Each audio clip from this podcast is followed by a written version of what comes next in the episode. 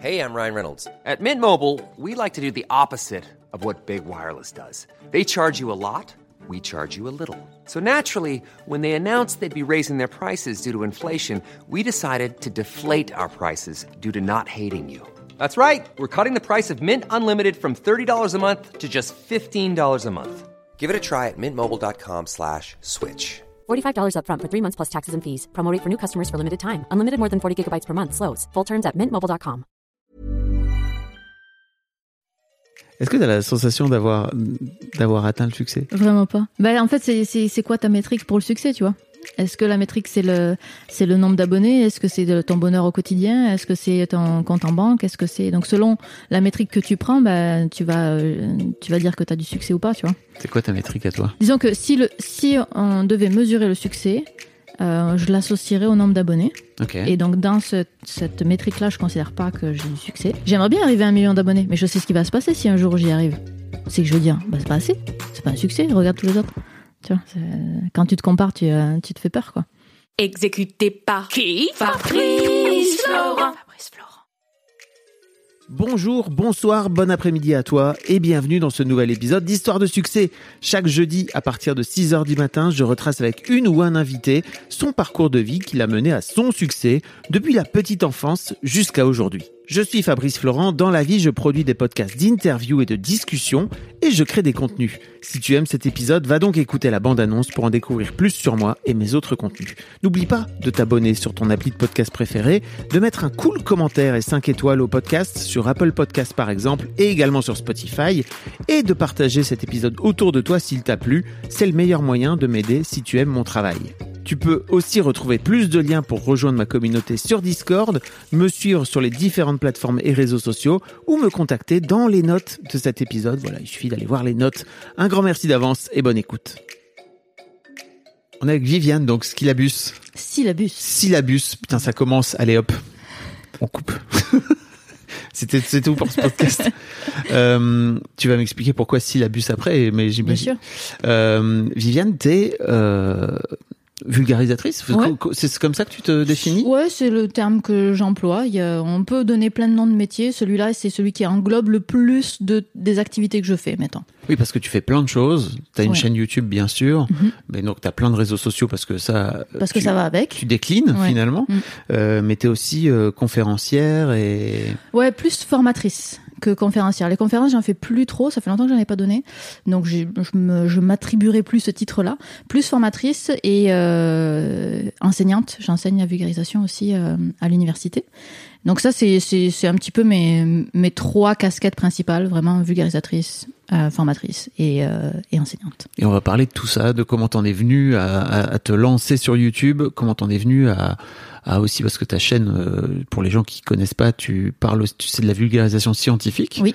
Euh, et t'as fait partie, je crois, des rares premières femmes à sortir du bois euh, en, en mode vulgarisatrice scientifique. Il y en avait. Ouais, même euh, même au-delà de femmes en fait. Euh, Oui, même. euh, même en francophonie en tout cas. Oui.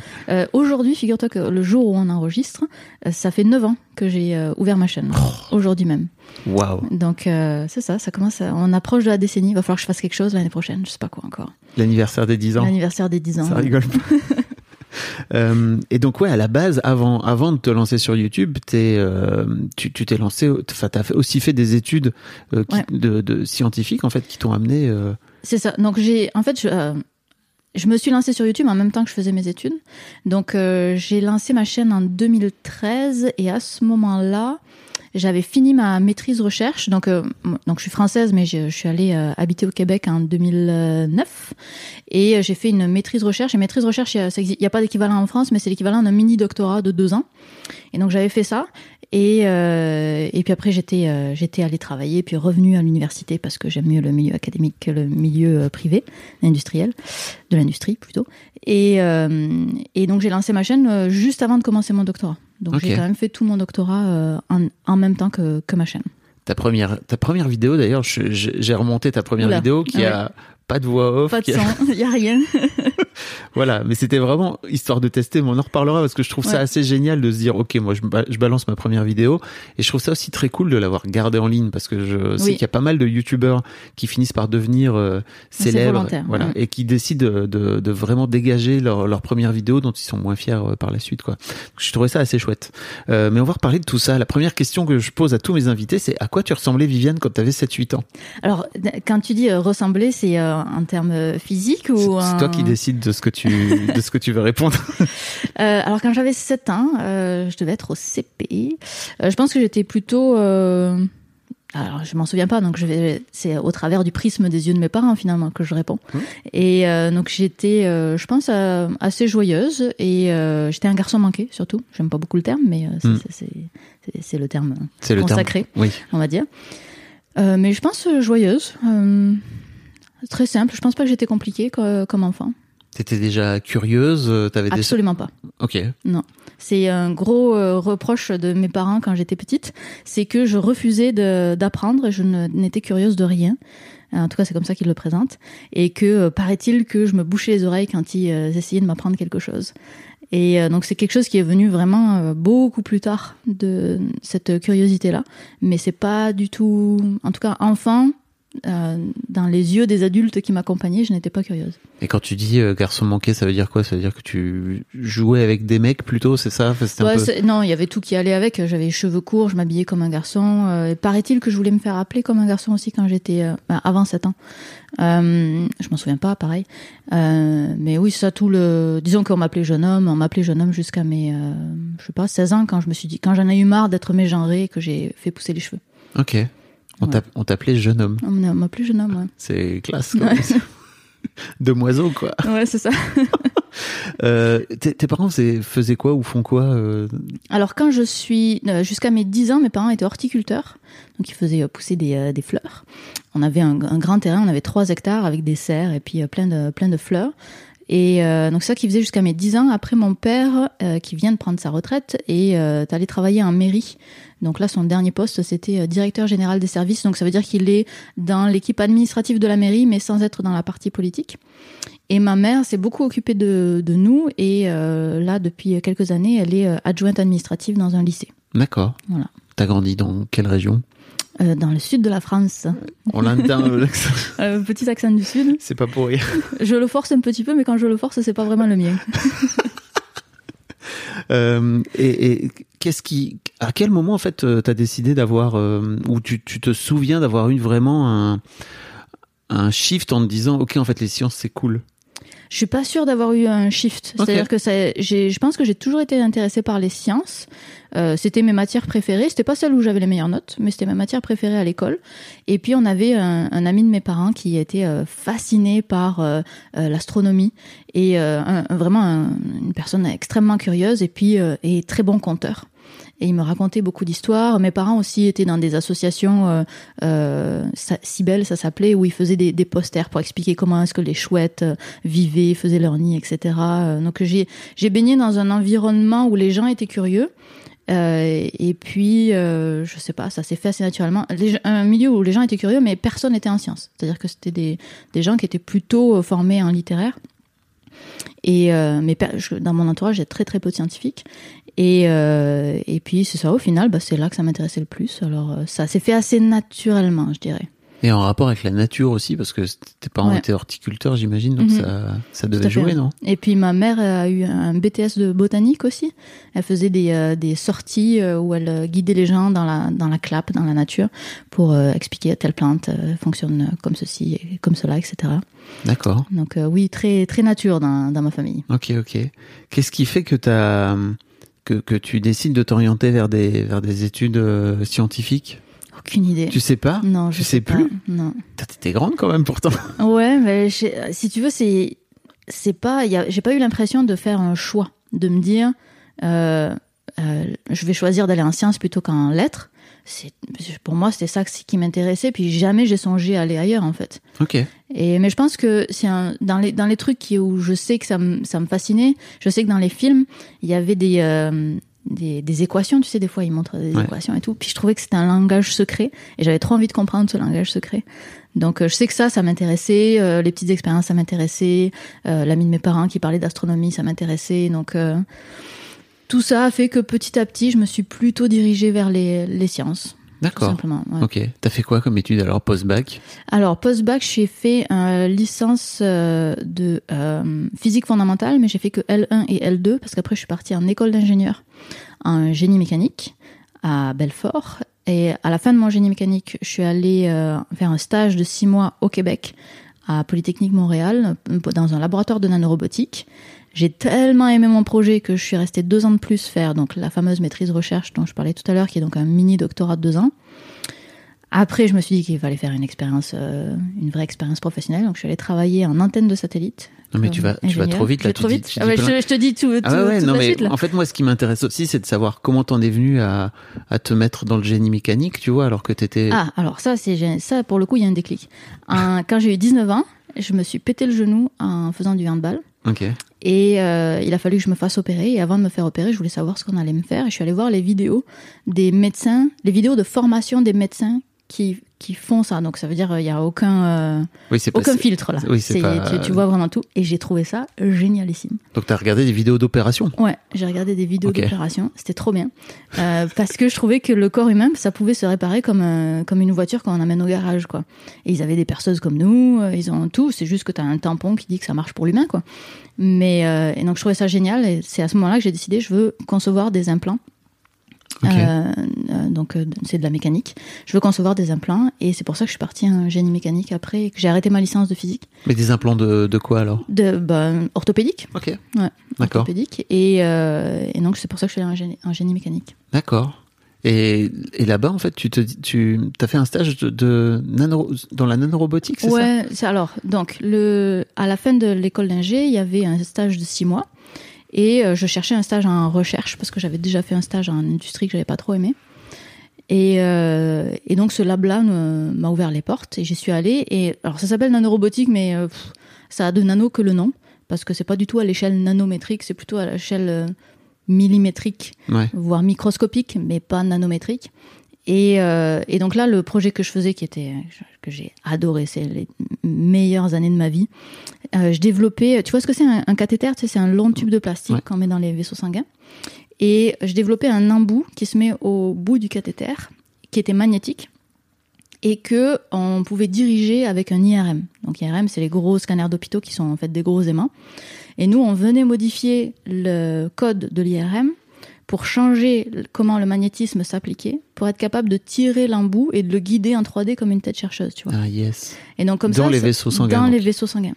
Et donc ça, ça nous permettait de guider vraiment le cathéter exactement comme on voulait, parce que c'est pas quelque chose qui est facile de guider un cathéter. Tu sais, t'es, à l'entrée, euh, t'es à la porte du vaisseau sanguin, tu le pousses, tu le pousses, t'es 15 cm plus loin, mais euh, s'il y a une intersection, c'est super dur d'aller Tu la sais prendre. pas où tu vas, oui. Et, euh, et donc euh, c'est ça qu'on, a fait, puis c'était euh, génialissime. Les deux meilleures années de ma vie. Et ça, si je me trompe pas, c'était au Québec. C'était au Québec, ouais, tout à fait. Qu'est-ce qui t'incite à partir au Québec? C'est là que je trouve un stage. Ah, c'est aussi simple que C'est ça. aussi simple que ça. D'accord. Ouais, il y a pas de. J'ai pas choisi de quitter la France et j'ai pas choisi le Québec non plus. Euh, trouver un stage c'est suffisamment compliqué. Là, on prend ici, j'y vais. Ah ouais? C'est tout. Et il n'y avait pas une volonté de te dire bon bah c'est très bien, je vais aller découvrir une. euh, Ah si si, bah c'est Oui. si tu veux le ça va avec. l'occasion fait le larron quoi. Ouais. Mais euh, c'était pas mon. J'étais contente de partir à l'étranger. Euh, c'était une volonté quand même de partir à l'étranger, mais euh, le Québec ou euh, ça aurait été euh, la Tunisie, ça aurait été très bien aussi quoi. D'accord. Ok. Et depuis t'as pas quitté, c'est-à-dire Et que j'y suis toujours, mais pour la même raison. C'est-à-dire que il y a, il y, a, y a rien qui me pousse en ce moment à revenir en France. Donc la seconde où il y aura quelque chose qui me poussera à changer de pays, ben, je changerai. Ok. Donc ça fait maintenant 13 ans. 13 ans, c'est ça que Ouais, t'es là-bas ouais. Ok, ok. Comment ça fait un bail Et tu disais justement, parce qu'on s'est croisés au festival Frames, que Mhm. c'était euh, une occasion pour toi de rencontrer tous les vulgarisateurs français. Euh, tu disais que c'était un peu compliqué pour toi parce que tu te sentais un peu à l'écart, entre guillemets. Mhm. Euh, comment tu vis justement ce- le fait de, de faire des vidéos finalement pour, alors, francophone quoi qu'il arrive, mais Mhm. aussi ton public, j'imagine qu'il est, Il est en France. ouais. il est en France, Mhm. euh, tout en étant, euh, tout, en- tout en étant de l'autre côté de l'Atlantique. Mais je sais pas comment ça se passe pour les gens qui sont ici, du coup. Donc, euh, je, je, je ne sais pas où se situe la comparaison, mais c'est sûr que moi, je suis très isolée. Donc, maintenant que je, je suis plus en doctorat, et que, puisque je l'ai fini, et que je suis juste toute seule chez moi, bah, je suis toute seule chez moi, quoi. Et, euh, et puis même les gens avec qui je travaille sont en France ou en Espagne. Donc, euh, je n'ai euh, quasiment aucun contact euh, humain pour le, la partie travail. Donc ça, c'est un peu lourd. Et puis surtout, j'ai personne avec qui confronter les idées. C'est-à-dire, ah, qu'est-ce que tu penses? Est-ce que la miniature, serait bien que je la change? J'ai personne avec qui confronter ça ou d'avoir quelqu'un qui, qui a les mêmes problèmes que moi. Ben, c'est difficile, quoi. Donc, euh, quand je viens au festival euh, Frames comme ça et que je rencontre des, des collègues et des consoeurs, en Mhm. quelque sorte, ben, ça permet de voir ah bon ben, le problème que j'ai en fait euh, il est partagé par d'autres personnes et c'est très rassurant et très inspirant de voir que euh, en fait je, je suis pas juste un, dans un silo quoi j'ai l'impression d'être un silo mais en réalité il y a tout un groupe quoi J'avais l'impression qu'il y avait des groupes WhatsApp, tu vois, qu'il y avait des discussions de, de youtubeurs et surtout dans, dans, la, avait dans la commu Mm. euh, de la vulgarisation, mais ça c'est un peu tombé à l'eau, c'est Il y ça? a eu au début, euh, et puis euh, moi le groupe dans lequel j'étais a pas très bien fini, donc donc voilà, donc j'en ai plus de groupe, et donc je vais plus parler avec quelques individus par-ci par-là. Quand tu dis que n'a pas très bien fini, c'est parce que C'était avec euh, Léo, C'était avec Léo Grasset Ouais. qui était qui, qui, qui s'est fait. euh, qui, qui a été euh, Accusé, là, c'est ça, accusé de, dernièrement. accusé de viol et d'agression sexuelle. euh, ça a été révélé dans Mediapart, dans Mediapart, mais nous on était au courant depuis un petit peu plus longtemps, et euh, donc euh, voilà. bah, ça s'est un peu dissous de ce ça s'est fait-là. un peu dissous de ce fait-là et puis ça faisait euh, ça faisait un petit moment qu'on qu'on voyait que c'était pas très sain comme groupe donc tout le monde a commencé à partir euh, Ok, ok. du groupe et donc mais, mais moi c'était ma seule attache à- avec les, les vulgarisateurs français finalement Bah ouais, j'imagine. vulgarisatrices donc en perdant ce groupe là ben, j'ai un peu perdu toutes les communications que j'avais avec mes collègues et consoeurs quoi. Et t'as pas une volonté, toi, aujourd'hui, de te dire, tiens, on pourrait recréer un groupe euh, parce que. si mais tout le monde a créé son groupe maintenant Ah oui. Donc toi, t'es toute seule. donc je suis toute seule de l'autre côté tu vois Ah. Mm. Ok. Et il n'y a pas d'autres youtubeuses, youtubeurs euh, alors il y en a plein mais en, sont- vulgarisation très peu Ouais. Il y a un youtubeur euh, en histoire, euh, Laurent Turcot, mais il est, euh, il, il est, il est sur YouTube, hein, il n'y a pas de problème, mais il est aussi enseignant à l'université et il est très présent dans les médias traditionnels. Euh, Donc on n'a pas le, la même vie, et on Mm. on- on n'a pas, dans- on n'est pas dans la même problématique. Euh, et puis il est en, en histoire aussi, donc c'est un petit peu différent. Ouais. Ok. Je te sens un peu. euh, C'était cool pour toi d'être d'être au frame justement ah oui, pour vraiment. pouvoir. ouais. Et d'ailleurs, euh, ça, je, je crois que je spoil pas, mais tu es en train de lancer un podcast euh, oui, tout à fait. avec d'autres vulgarisateurs. C'est aussi une façon comme une autre de, de recréer du contact, c'est ça? C'est la raison numéro un pour moi. Ah ouais, ok. Ouais, c'est-à-dire que j'en ai marre d'être toute seule et euh, d'être toute seule avec mes pensées. Donc, euh, le fait de faire ce podcast, ça, me- ça me force et ça force les gens à ce qu'on ren- se rencontre en fait et qu'on discute. Et, euh, et puis, je sais que ce genre de discussion, ça intéresse aussi plusieurs personnes, donc euh, autant les, les rendre publics. Puis moi, ça, ça, crée une occasion. quoi. C'est difficile d'aller voir quelqu'un et lui dire « Hey, on va boire un verre, on se connaît pas ». Tandis que si on dit « Hey, j'enregistre un podcast, veux-tu être mon invité ?» c'est plus facile d'a- d'arriver à ce genre de discussion après derrière. Et tu veux dire que toi, dans ta position aujourd'hui où tu as quasiment euh, 500 000 abonnés sur ta chaîne, c'est encore compliqué pour toi d'aller voir un YouTuber euh, en lui disant viens, on, on se connaît pas, mais viens, on va discuter. C'est Bah, un truc que tu t'arriverais pas à faire. Bah non, Ok, ok. mais c'est parce que c'est des humains. Je fais pas ça avec des humains que je connais pas, donc je m'attends pas euh, à ce que à le faire euh, juste parce que j'ai 500 000 abonnés, tu vois. Euh, non, ce que je veux dire, c'est qu'il y a un truc où, bah, c'est un truc maintenant que tu fais depuis des années, donc tu vois, Mhm. il y a un- aussi un truc, j'ai un peu l'impression de, comme tu dis, de, de collègues ou de, ou de Ouais. consoeurs euh, un peu innés, quoi. Tu vois, vous êtes sur la même plateforme, vous, vous vivez à peu près les mêmes prises de tête, etc., quoi. Je sais pas. Ok. Ouais. J'ose- pas, en tout cas. Mais c'est marrant que tu aies créé ce podcast pour te dire, ouais, au moins ça me donne une occasion de le faire, quoi. Ouais, bah, c'est ma raison, euh, c'est ma raison personnelle. Après, il y a, a d'autres raisons. Je Ouais. pense aussi que c'est intéressant. Ça va, ça va dans dans la suite de euh, de la philosophie de formation que j'essaie de donner, parce que j'ai une seconde chaîne qui s'appelle C+, Mm. où là, euh, je sais plus vraiment sur la- l'aspect formation. Donc, il y a y a d'autres choses que simplement mon mon ego à moi et ma ma personne, quoi. Oh, mais en plus, je le vois même pas comme un truc égotique, hein, tu vois. C'était Ouais. plutôt, euh, je trouvais ça marrant d'avoir d'être obligé, tu vois, de se, de, de s'inventer ce, Mhm. ce projet-là, même si c'est un projet cool et que tu finis par en faire un truc, euh, un truc sympa, quoi. Euh, mais revenons à, à quel moment tu décides. Donc, tu arrives en 2009 euh, au Québec, tu fais ce stage. Euh, assez rapidement, tu te dis, bah en fait, moi, je vais rester là et je vais. Non. Ça fait tout. 13 ans que je dis dans deux ans, Ah, je rentre en France. non, j'ai jamais décidé de rester à, Ok, ok. ad vitam aeternam où que ce soit. Ok. Et donc, euh, il se trouve que ça fait 13 ans que je suis là-bas, mais euh, j'ai pas. euh, si quand on me dit donc tu vas rester là-bas toute la vie, je, bah, je sais pas, on verra. Non, ce que je voulais plutôt dire, c'était plutôt, euh, qu'est-ce qui t'incite à rester là-bas à l'époque, après ton stage? Alors, après mon stage, c'est parce que le projet, j'ai l'occasion de le continuer en maîtrise.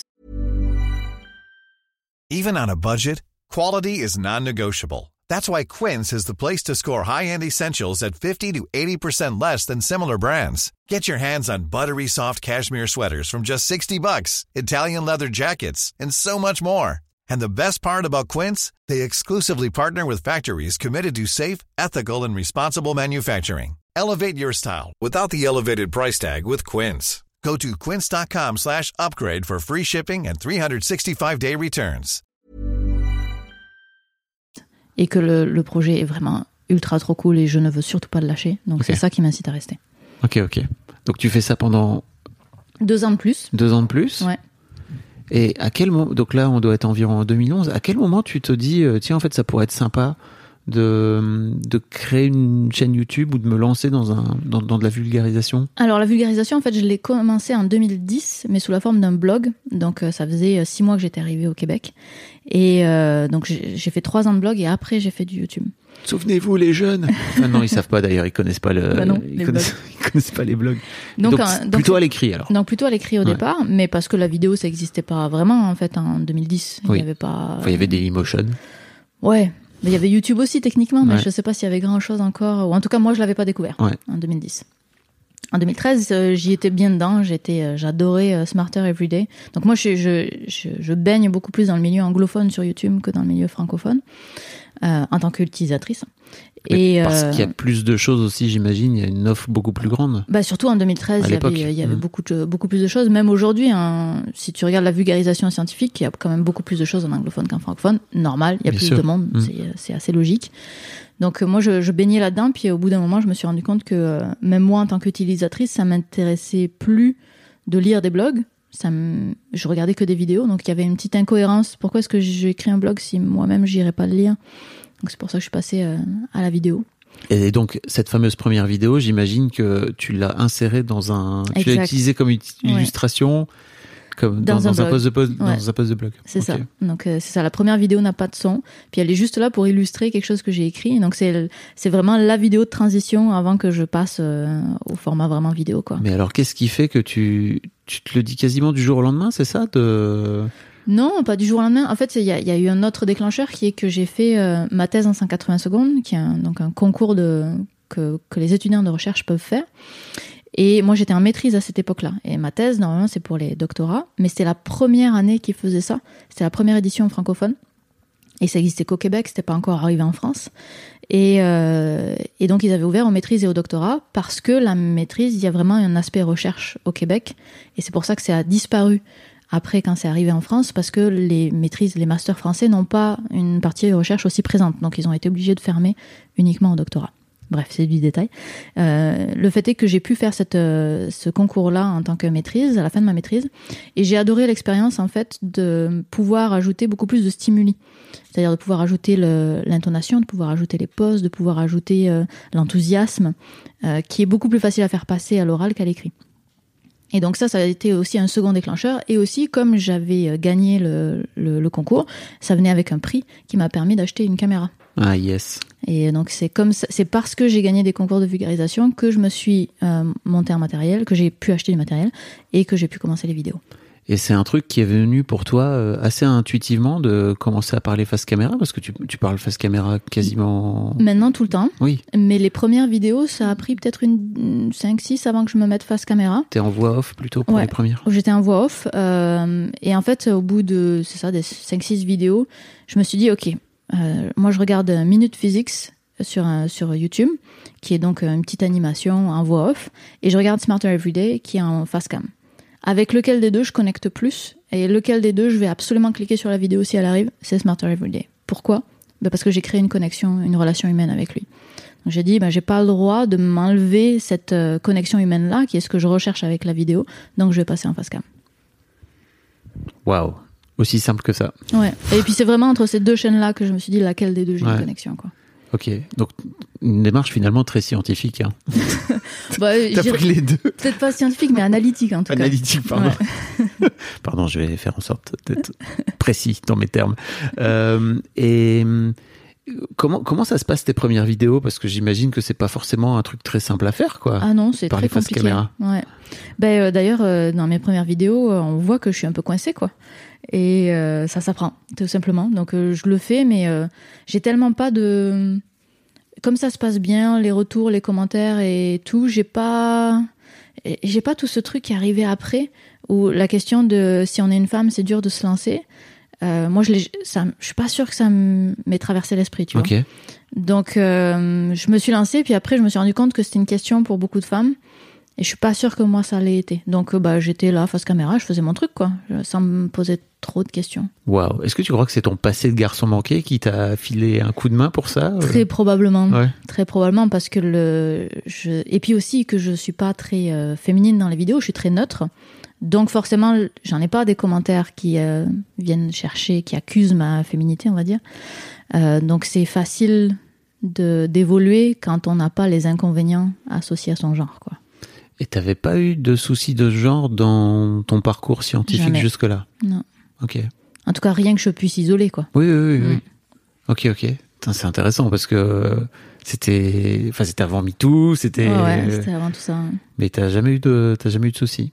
Ça m'est arrivé euh, deux fois euh, d'avoir un, euh, à un moment donné un chirurgien qui m'écoutait pas, euh, qui devait faire la manip et il voulait pas faire la manip. Puis son assistante m'a dit t'es une femme, euh, impose-toi plus. Voilà. C'est- Ok. euh, C'est tout. Je me suis plus imposée puis il est allé faire la manip. Euh, et puis une autre fois, euh, dans- pour une vidéo, j'étais avec euh, un ami et on allait voir un chercheur et on lui présentait des résultats. On lui disait ces résultats sont incohérents. Est-ce qu'il y a une, une explication scientifique? Parce que nous on la trouve pas.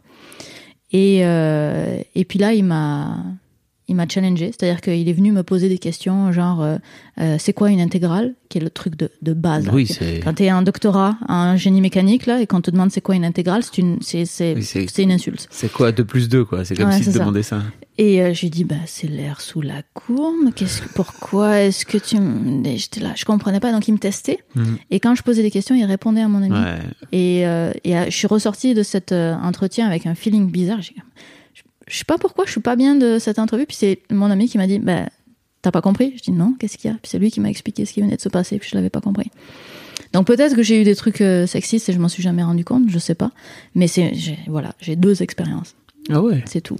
Mais toi, de ton côté, euh, 2013, tu te lances comme ça et en fait, euh, tu, tu te dis, ok, c'est un vrai truc que je voudrais faire. Non, Non, pas du tout. non, non, c'est pour le plaisir. euh, je fais ça, c'est mon passe-temps. J'ai, du plaisir à partager euh, ces choses-là et à aucun moment j'imagine que ça deviendra mon métier.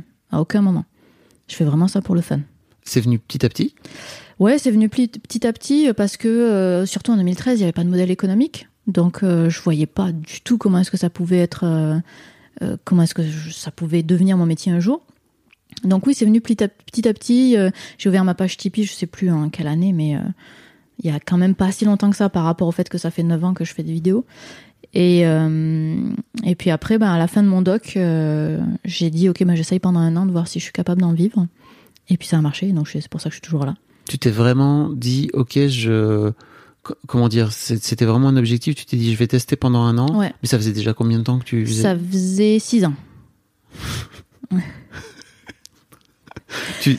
Non, mais Mais- t'avais déjà eu des résultats? Je- oui, j'avais déjà eu des résultats, mais j'étais pas, euh, je sais pas combien d'abonnés j'étais, je me souviens plus, mais j'étais pas, en tout cas, c'est pas évident euh, de penser que tu vas être capable d'en vivre forcément. Parce que t'en vivais pas du tout. Ah bah non. Ou t'avais non. jamais tenté. Enfin, t'avais jamais Non. eu d'OP. Tu J'avais ja- eu une OP peut-être, tu vois. Ok. C'est tout. Mais t'étais jamais f- allé chercher. Non, Ce genre d'OP. j'avais jamais essayé. Puis j'ai jamais eu à aller chercher encore. Ce qui est, je touche du bois, tant mieux. On vient me chercher plus que je, je ne vais chercher.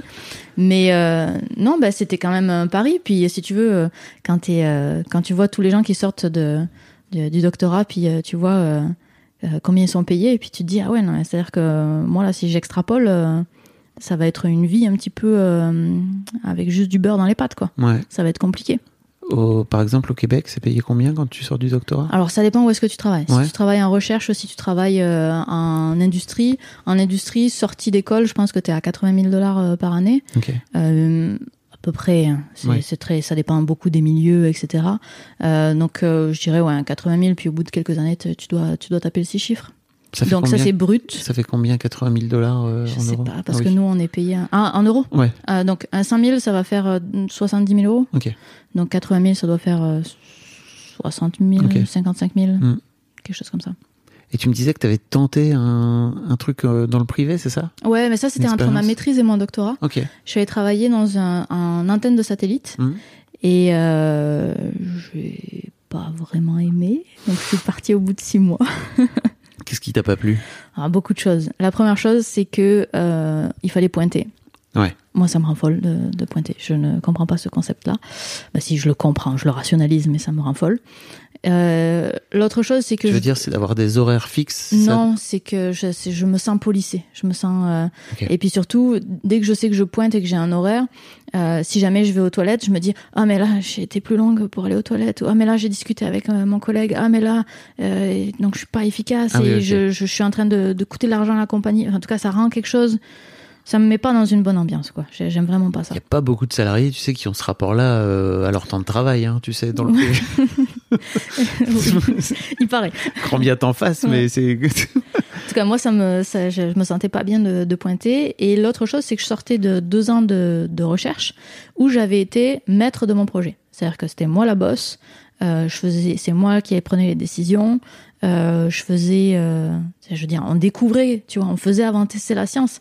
Quand on a commencé le projet, je dis on parce qu'on était quand même plusieurs Mhm. sur le projet. Euh, quand j'ai commencé le projet, on savait pas où est-ce qu'on allait aller. On savait pas si ça allait marcher. Donc tu tu avances dans l'inconnu et ce- cette avancée dans l'inconnu est trop fun. J'adore cette avancée dans l'inconnu. Et, et tu découvres des choses et t'apportes quelque chose au monde. T'arrives en, en antenne de satellite, c'est un monde extrêmement conservateur euh, où rien ne doit changer ou alors très lentement. Et surtout, comme t'as pas d'expérience, ben, évidemment, on te donne pas des responsabilités, ce qui est normal. Mais du coup, on me disait, euh, fais ceci, fais cela, sans me donner de contexte. Et puis, on, on arrivait euh, en fin d'après-midi, on me disait, finalement, fais ceci. Mais est-ce que c'est parce que j'ai mal fait ou parce que les, les specs ont changé? Ben, je le sais pas. Et je le saurai jamais. Et moi, ça me rendait folle d'être une exécutante qui n'avait pas de cerveau.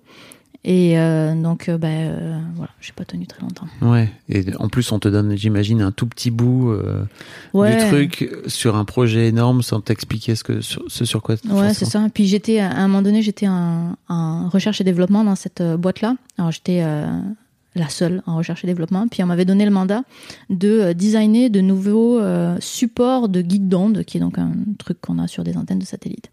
Et le, la première, euh, la première ligne dans le cahier des charges, c'était faudrait que ce soit pareil. Officieusement, évidemment, ça c'est, il Wow. n'y a pas écrit ça vraiment.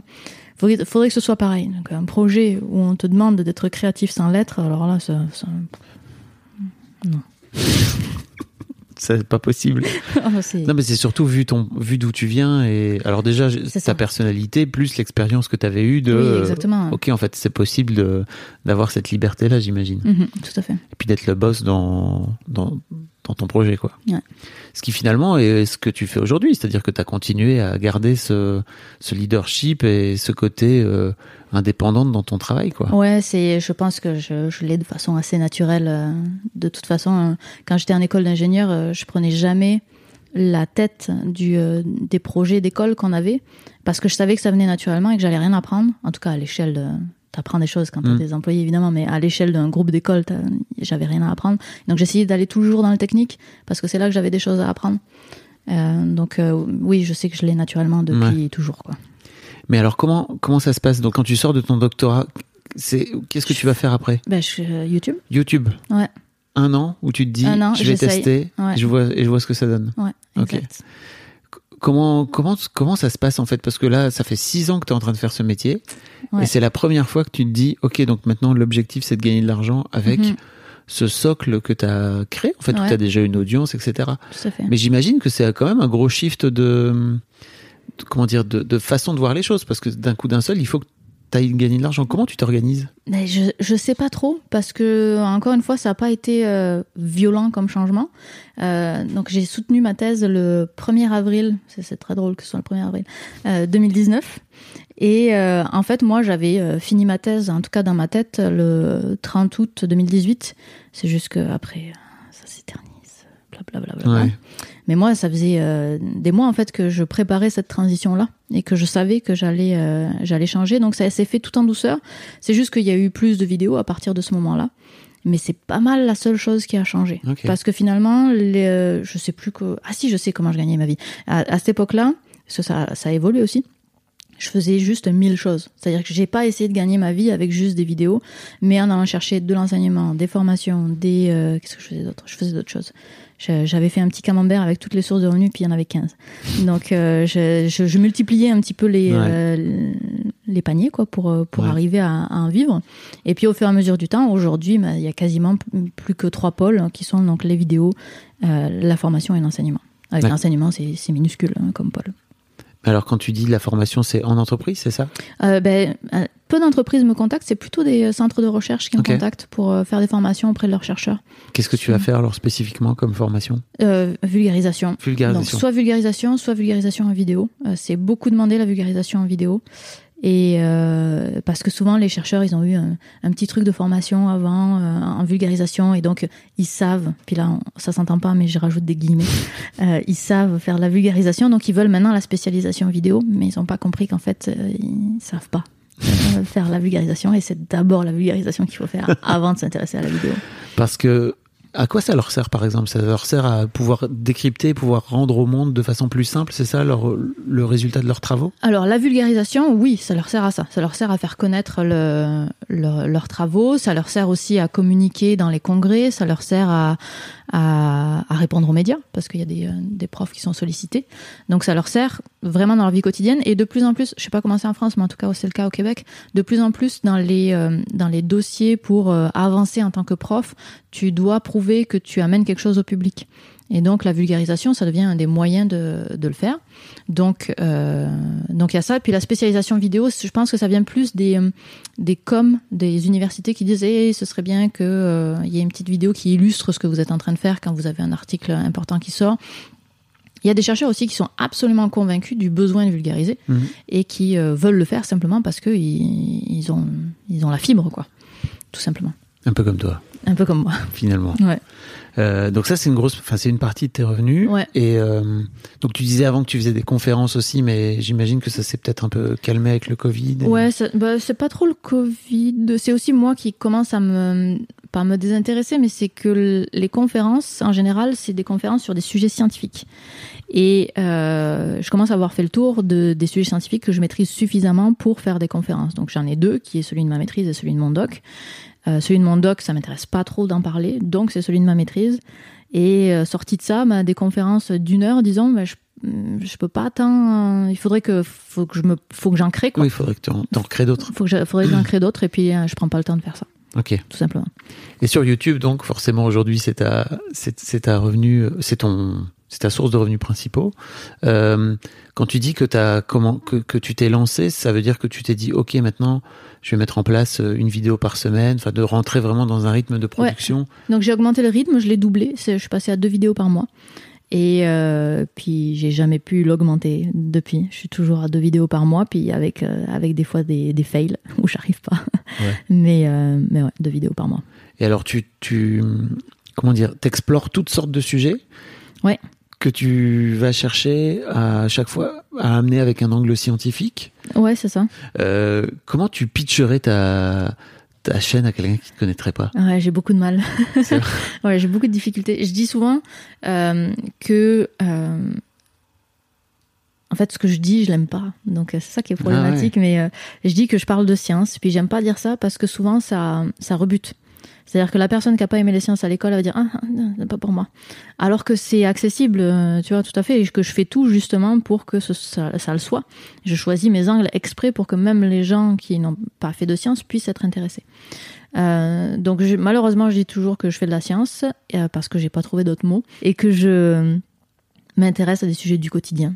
des sujets un petit peu loufoques. Et puis là, en général, le mieux, c'est de donner des exemples. Ah oui, c'est ça. C'est que, euh, par exemple, ta vidéo la plus vue, Ouais. c'est euh, pourquoi le squat, pourquoi le, le squat asiatique entre guillemets, qui est aussi appelé le squat profond, Ouais. est-il si difficile à faire Où t'as, euh, tu passes 20 minutes à expliquer pourquoi? Exact. Alors là, pour le coup, tu reviens à, à ton, à- à tes à tes joies, euh, à tes, pa- à tes joies passées euh, de génie mécanique sur Mhm. comment le corps marche, etc., etc. Tout à fait. Et euh, cette vidéo-là, elle est, euh, on m'en parle encore aujourd'hui. Je reçois encore des mails aujourd'hui qui me parlent de cette vidéo.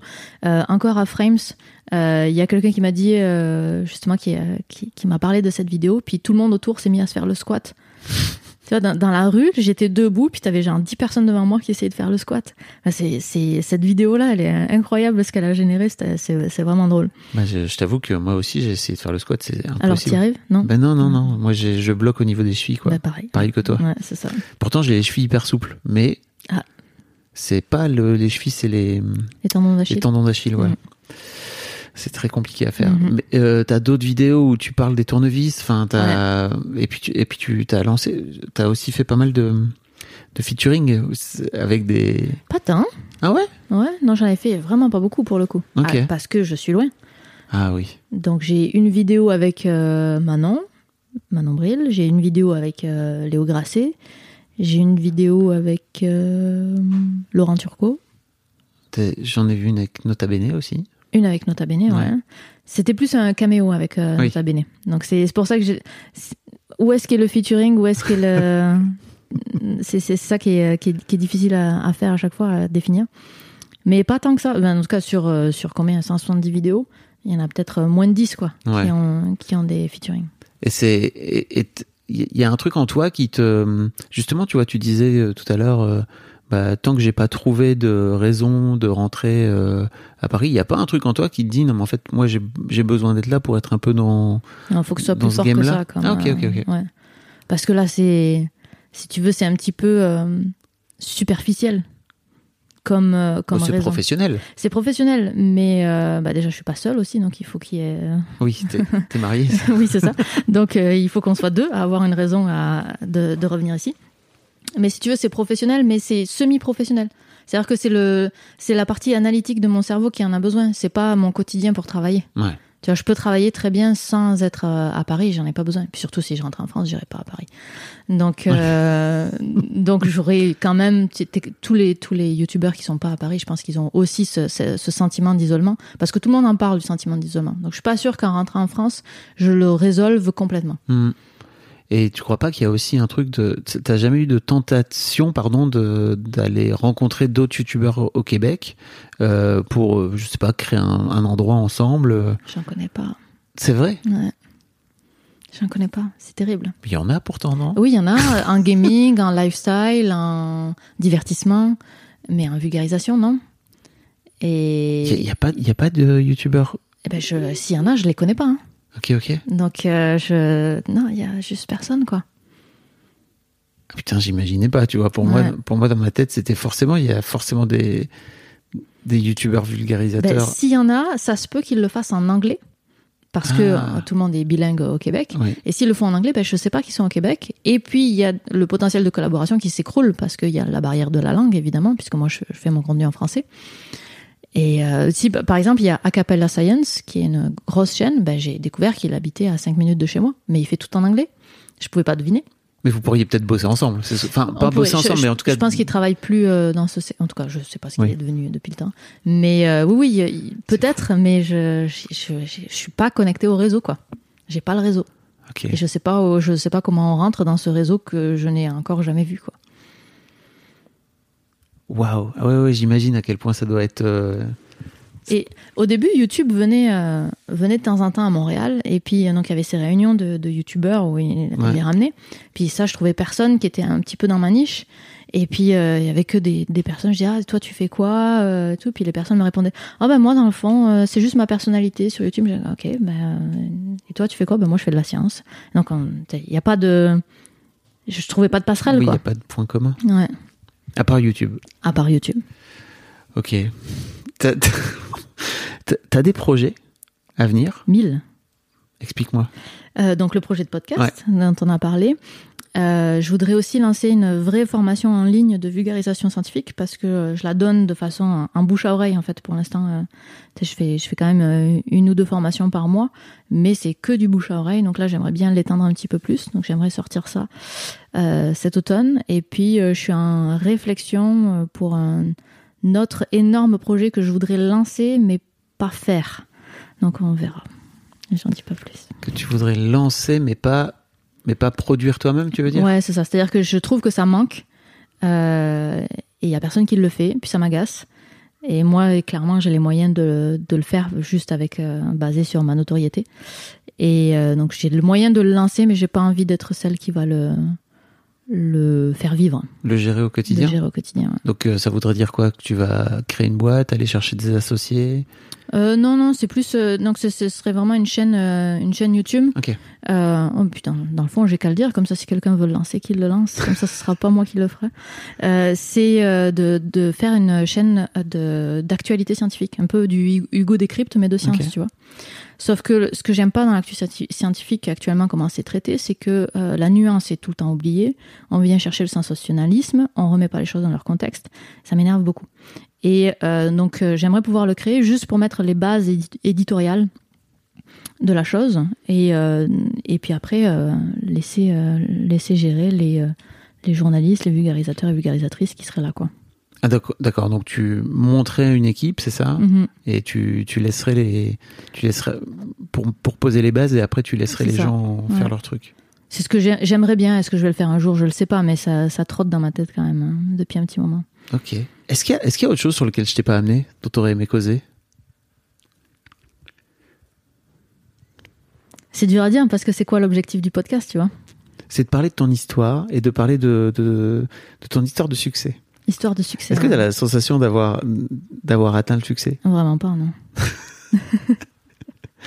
Vraiment pas. Bah, en fait, c'est- c'est c'est quoi ta métrique pour le succès, tu vois? Est-ce que la métrique, c'est le, c'est le nombre d'abonnés? Est-ce que c'est de- ton bonheur au quotidien? Est-ce que c'est ton compte en banque? Est-ce que c'est... Donc, selon la métrique que tu prends, bah, tu, vas, euh, tu vas dire que tu as du succès ou pas, tu vois? C'est quoi ta métrique à toi? Euh, bah, Je suis pas sûre de l'avoir... Mais en fait, je suis pas intéressée par le succès. Oui, mais tu vois, ce que, ça, Ouais. ça dépend ce que tu veux dire par le succès. Disons que si, le, si on devait mesurer le succès, euh, je l'associerais au nombre d'abonnés. Et donc, dans ce- cette métrique-là, je considère pas que j'ai du succès. T'as 450 000, c'est ça 400 480, je crois. Ok. Quelque chose comme ça. Ça s'approche des 500. Difficilement, parce que les gens s'abonnent plus maintenant. C'est plus trop. euh, C'est vrai. Ouais, c'est plus trop à la mode. Euh, puisque l'algorithme est, est devenu très bon sur YouTube. Mm. Donc, je pense qu'il n'y a plus besoin de s'abonner. Parce que l'algorithme comprend ce que tu veux voir. Tu passes par, plutôt par le système de recommandation Ouais. que par les recos. Donc, euh, je pense que les abonnés, en fait, ça, ça a voué à, c'est voué à ne jamais tant augmenter que ça. Maintenant, les gens, euh, les premiers qui étaient là euh, et qui ont réussi dès le début, eux, ils ont des gros abonnés puis ils vont rester gros. Mais je pense que c'est très difficile de, de de grossir. percer euh, aujourd'hui. de percer, oui, en vue, mais pas en abonnés. Je pense qu'on peut très bien percer et avoir, et, et, avoir beaucoup de succès en nombre de vues, mais pas en nombre d'abonnés. Mm, mm. je vois ce que tu veux dire. Mm. Mais donc toi, aujourd'hui, tu as la sensation que par rapport à ton nombre d'abonnés, tu y es pas encore, quoi. Non, je pense pas, non. Ok. Tu, voudrais quoi? Bah, je sais pas. Mais c'est ça, le- c'est ça le problème, c'est que dès que tu as un chiffre, tu, tu te dis, bah finalement, euh, c'était facile d'y arriver. Bon, bah c'est que c'est pas là le succès, tu vois, c'est qu'il est plus loin. Donc, euh, on va continuer plus loin. Tu sais, j'ai- jamais je pensais arriver là euh, quand j'ai commencé. Donc, c'est un succès par rapport à mon mois d'avant, mais le succès de mon mois du futur, ben, j'espère qu'il sera plus haut, quoi. Mais par exemple, tu vois, par rapport aux abonnés, tu pourrais te dire, bah, moi, j'aimerais bien arriver à un million d'abonnés. Euh, et en fait, de, dire dans chaque vidéo, bah voilà, moi je veux arriver à un million d'abonnés, abonnez-vous. Tu vois. Mhm. mais j'aimerais bien arriver à un million d'abonnés, mais je sais ce qui va se passer si un jour j'y arrive. C'est que je veux dire, bah c'est pas assez, c'est pas un succès, regarde tous les autres. Tu vois, quand tu te compares, tu, euh, tu te fais peur, quoi. Quand tu te compares avec les survivants, du moins. Avec les survivants, avec ceux qui ont réussi. Parce que tu vois pas tous ceux qui ont arrêté avant, évidemment. bien sûr. Qui, euh, ou qui progressent plus, ou qui Mm. ont les mêmes problèmes que toi, etc. Donc tu te compares toujours à ceux qui sont le plus visibles. Donc c'est pas, c'est pas une bonne chose. Et tu racontais que tu faisais tout, quasiment tout aujourd'hui, c'est ça? Il y a pas le montage. pas- y a quand même fais pas le montage. pour toi? Je fais pas le montage, je fais pas non plus la publication des vidéos, euh, ni euh, tout ce qui est réseaux sociaux. Ça, c'est ma sœur qui s'en occupe. Et le montage, c'est Marina qui s'en occupe. Donc ça, c'est les deux personnes que j'ai vraiment. Euh, bah, à la pige, hein, je- Mm. elles sont pas employées. Déjà parce qu'elles sont pas au Québec. Euh, j'ai une comptable, évidemment, et une agente. Et un relecteur aussi euh, de, de mes scripts. Ça, c'est les personnes avec qui je travaille euh, assez régulièrement. Mais j'aimerais bien arriver à, à produire plus de vidéos, ce qui implique des co-auteurs. Puis ça, j'arrive pas encore à trouver la formule pour avoir d'autres personnes qui travaillent avec moi. Donc, euh, Parce que tu veux dire que c'est dur de d'ouvrir d'ouvrir le champ, c'est ça que tu as, besoin de garder le la main sur sur ton texte, Je qui est sais- très entendable en plus. Hein. je, je sais pas où est mon problème. Euh, disons que j'ai l'impression que ce qui est apprécié aujourd'hui dans mes vidéos, c'est le regard que j'en ai. C'est-à-dire que je prends un sujet et puis parce que c'est moi avec mes biais, avec ma formation, je vais l'approcher d'une certaine façon et je vais l'amener d'une certaine façon. Donc c'est ma patte d'autrice finalement. Mm. Euh, mais si j'amène quelqu'un d'autre, forcément, ce sera une autre approche. Et forcément, ce sera une autre patte. Et donc là, j'ai un problème où euh, il faut que je définisse est-ce que syllabus, c'est moi Ou est-ce que syllabus, c'est un ensemble de personnes avec plusieurs pattes d'auteurs et d'autrices? Et euh, donc ça, c'est une décision qu'il faut prendre à un moment donné. Et je l'ai pas encore prise. Pour l'instant, c'est ma patte à, à moi parce que j'ai pas dissocié syllabus de ma personne. Mais si un jour je dissocie syllabus de ma personne, bah là, ça laissera la place à d'autres personnes. Et tu voudrais aller chercher d'autres auteurs ou d'autres autrices qui écriraient sur le même sujet que toi? Ou par exemple, tu vois, tu pourrais te retrouver aussi, tu peux te trouver aussi, euh, je sais pas, un spin doctor qui reprendrait tes, tes trucs et qui ajouterait des blagues par exemple, tu vois, Mhm. spécifiquement. Ben, je, je voulais. euh, c'est c'est quelque chose que j'ai- que j'aimerais beaucoup faire, mais je pense que les, ce genre de personnes qui viennent ajouter des blagues, c'est mieux quand c'est coécrit en même temps, plutôt que venir ajouter après. Je pense que c'est artificiel quand tu ajoutes après. Ok. Euh, donc ça veut dire que c'est une écriture, à, une écriture plus à quatre mains, je pense. Euh, en tout cas, moi je sais que quand je repasse dans mes scripts pour ajouter des blagues, c'est toujours artificiel, tandis que quand elles viennent au moment où j'écris, là c'est naturel. Donc il y a, je, pense qu'il y a une méthode de travail à aller chercher ici. Mais pareil, bah, c'est ça, écrire à quatre mains, c'est encore un, un autre apprentissage que, que j'ai pas. En tout cas, pas encore. Dites donc, que de projets, hein. Après- après 9 ans, c'est cool. Bah oui. Merci beaucoup Viviane, Merci à toi. c'était trop top. C'était cool de faire ta connaissance. à plus. À plus. Un grand merci à toi d'avoir écouté jusqu'au bout. N'hésite pas à t'abonner au podcast dès maintenant pour ne manquer aucun épisode. Tu trouveras tous les liens dans les notes de cet épisode justement. Tu pourras également retrouver chaque veille d'épisode un extrait qui, je l'espère, te donnera envie d'écouter l'épisode complet le lendemain. Si tu découvres et que tu aimes ce podcast, tu devrais aussi aimer mes autres podcasts. Je t'invite donc à aller voir dans les notes de cet épisode ou sur fabflorent.com, f e tu verras, il y a tout un choix. Je te mets aussi dans les liens comment t'abonner à ma newsletter où je t'envoie régulièrement des nouvelles, comment te connecter à mon Discord, comment me contacter ou encore mes différents réseaux sociaux, etc. etc. Tu l'as quoi. Merci encore pour ta précieuse écoute et d'ici au prochain épisode, je te souhaite une très belle vie. Hi, I'm Daniel, founder of Pretty Litter. Cats and cat owners deserve better than any old fashioned litter. That's why I teamed up with scientists and veterinarians to create Pretty Litter. Its innovative crystal formula has superior odor control and weighs up to 80% less than clay litter. Pretty Litter even monitors health by changing colors to help detect early signs of potential illness. It's the world's smartest kitty litter.